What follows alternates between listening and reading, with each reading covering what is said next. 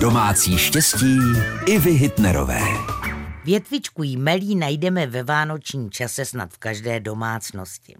Legenda praví, že původně bylo jmelí statným stromem, ze kterého vyřezal Josef kolébku pro malého Ježíška.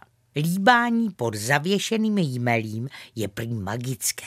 Má zajistit dostatek lásky na celý příští rok.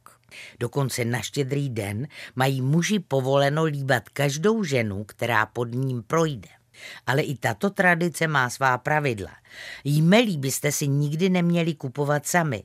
Lásku a štěstí totiž nekoupíte a tak by vám ho měl někdo darovat. Já to vidím tak, že je nejvyšší čas pro něj najít nějaké pěkné místo. Vaše Iva Hitnerová. Domácí štěstí i Hitnerové, rady do domu i do života. Každý den v našem vysílání.